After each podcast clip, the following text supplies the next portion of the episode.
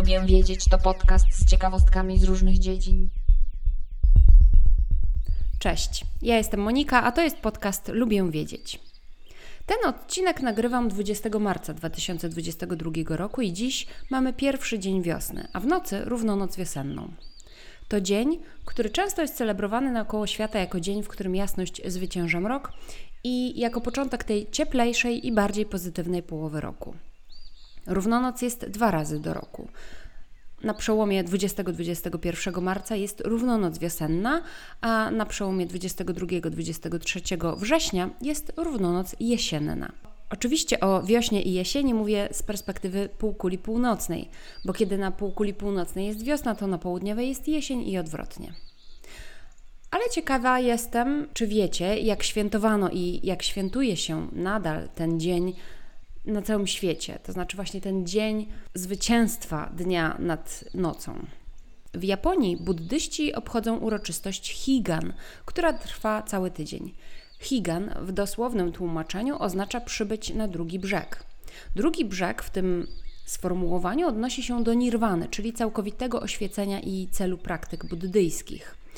Podczas tego święta Higan Japończycy zastanawiają się nad swoją drogą do nirwany, a także wykorzystują ten cały tydzień na wspominanie swoich przodków, zwłaszcza tych, którzy niedawno odeszli.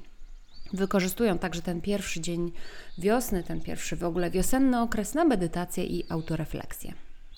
W Chinach pierwszy dzień wiosny obchodzony jest podczas festiwalu Qingming, zwanym również jako święto czyste i jasne.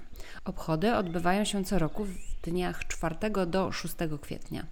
Qingming celebruje zmianę pór roku i podobnie jak w Japonii Higan jest czasem wspominania przodków.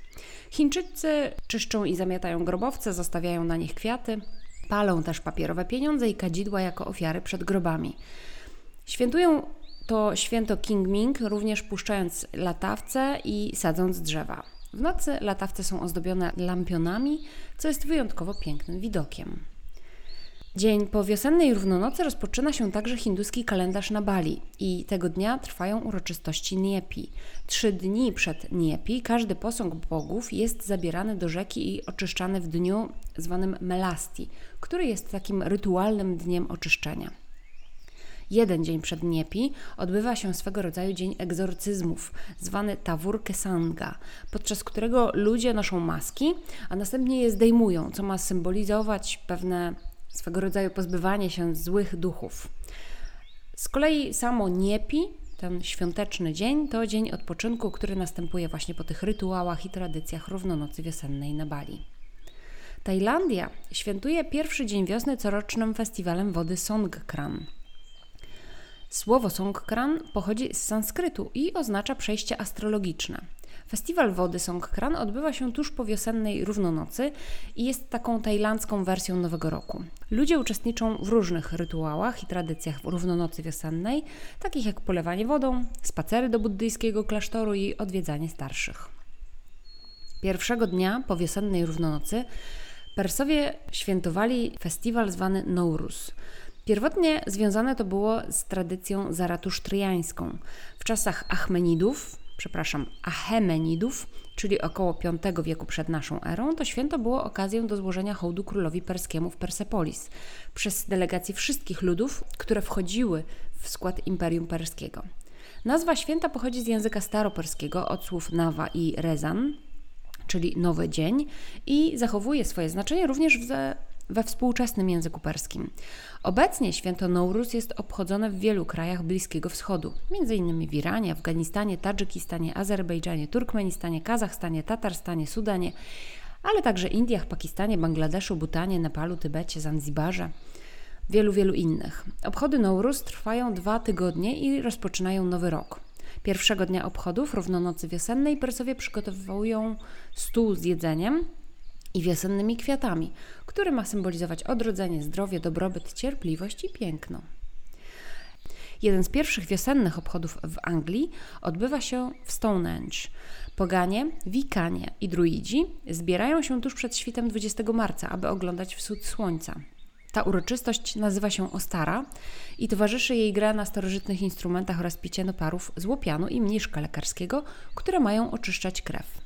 Od tej nazwy Ostara, która jest także nazwą germańskiej bogini Ostara lub Eostre, jest już bardzo blisko do językowo do Easter, czyli anglojęzycznej nazwy Wielkanocy. Wielkanoc to po prostu potomkini pogańskiego przywitania wiosny.